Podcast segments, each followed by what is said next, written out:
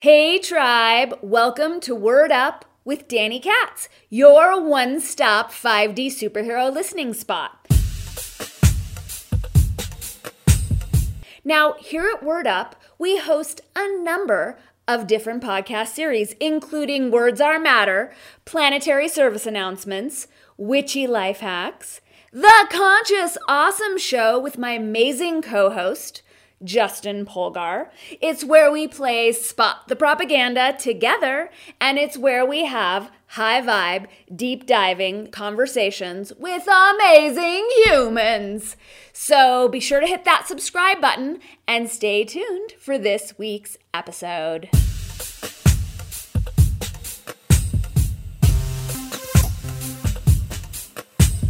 It's Words Are Matter time. Today's episode this super simple quantum languaging upgrade that is accelerating our graceful transformation to a new Earth now.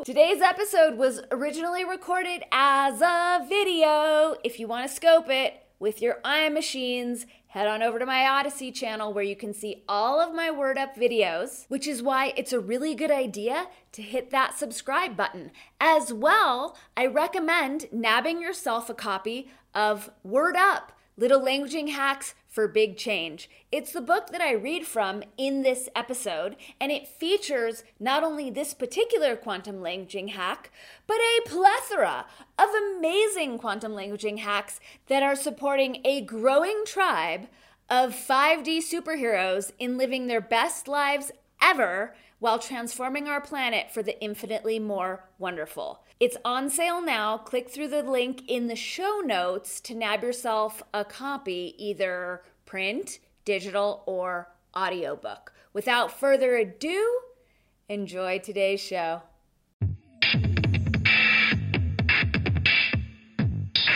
Guys, it's Danny with Words Are Matter, inspired to share a super simple quantum languaging upgrade that will absolutely transform your life and the world for the infinitely better. Let's talk about the word if.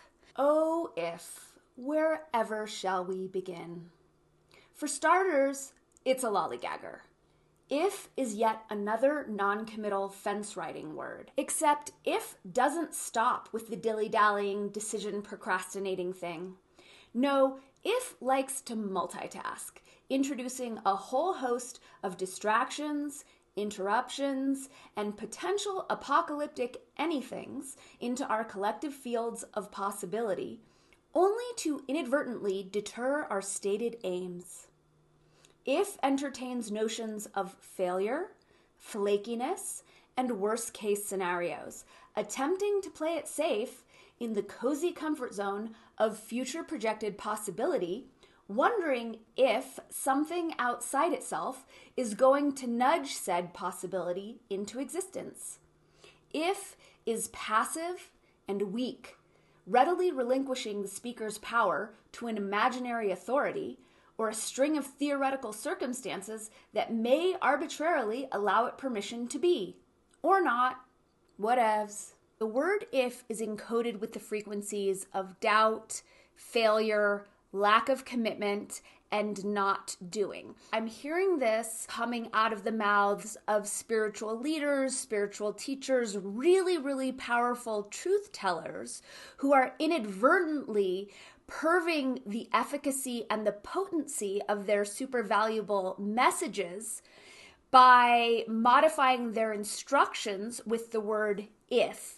I've heard this come from the mouths of many of my favorite teachers Pam Gregory, Phil Good, Aset, Uwaku. I don't know, I might be mangling that Aset, I love all of your content. A lot of amazing astrologers and mystics. I just listened to a fabulous webinar by a Gene Key sister, Rosie Aronson, and she said, if we are to meet this crisis with grace, so if if we are to meet this crisis with grace, that is encoding in the message a bunch of doubt, a bunch of wishy washiness. It's offering the viewer the opportunity to not meet this crisis with grace. Is that what she said? Yes, with grace. it allows the audience member to entertain notions of doubt, right? It's it's transmitting those frequencies of doubt, failure, lack of commitment, not doing. In saying, if we meet this crisis with grace,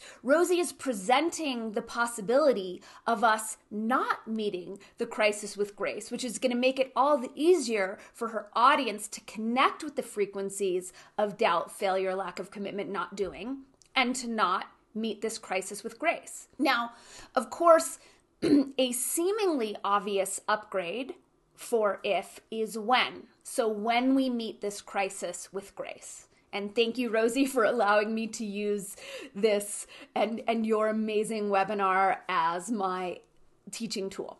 So when I say when we meet this crisis with grace, it does lend more certainty to the statement, but what it does is that it puts it off for the future right? So it's not something we're invoking now when we meet this crisis with grace. So it's like some nebulous future, maybe possibly moment. Then we will, at that point, meet the crisis with grace.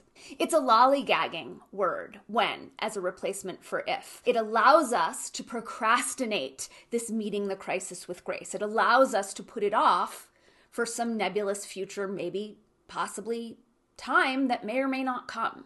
So much, much stronger. And the upgrade that I'm inviting you and me and all of us to invoke now is as. As we meet this crisis with grace, feel the difference. Say it to yourself. Notice what it feels like in your body to say, if we meet this crisis with grace, right? When when I feel in my body, I feel this like wavering. I feel a literal shakiness from here to here, from my heart to my solar plexus. I feel this this unstable vacillating energy. Now notice what it feels like to say as we meet this crisis with grace. Do you feel how stable that is? I just felt my solar plexus completely expand into a thousand petaled lotus, into this like uber super stable fortress of a grounding architectural base for myself and for all of us. When we say, as we make this shift from if to as, from potential infused with doubt and lack of commitment to an empowered certainty of present moment invoking that is as, that is the energy, that is the basis that is the support structure that fuels us and guides us through this transition with grace. As we what is it again? As we meet this crisis with grace. As we meet this crisis with grace. So there's no doubt there's no if there's no maybe there's no future potential that we're hedging our bets on right? We are taking complete agency and authority over the choice to meet this crisis with grace. And we are doing it in the present moment.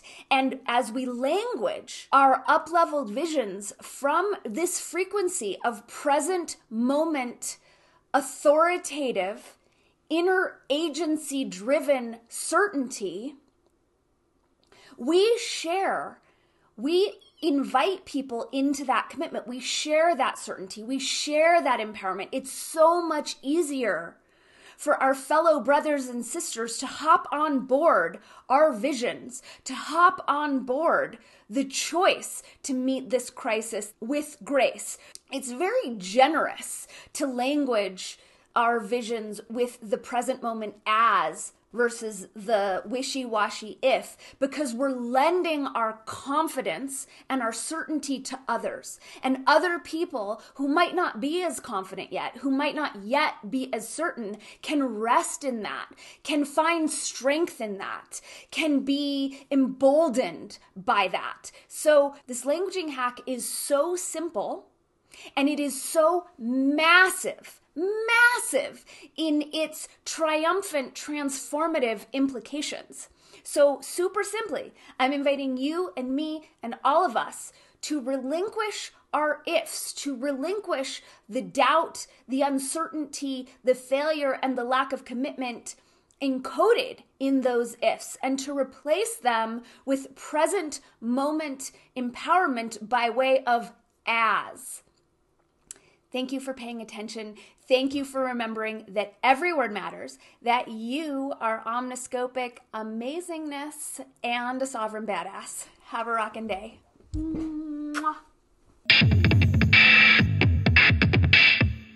Thanks so much for tuning in to this episode of Word Up with Danny Katz. Be sure to give it a like, to share it with your nearest and dearest, and remember to subscribe to the channel so that you don't miss a single episode of your very favorite podcast, Word Up with Danny Katz. We'll see you soon, tribe.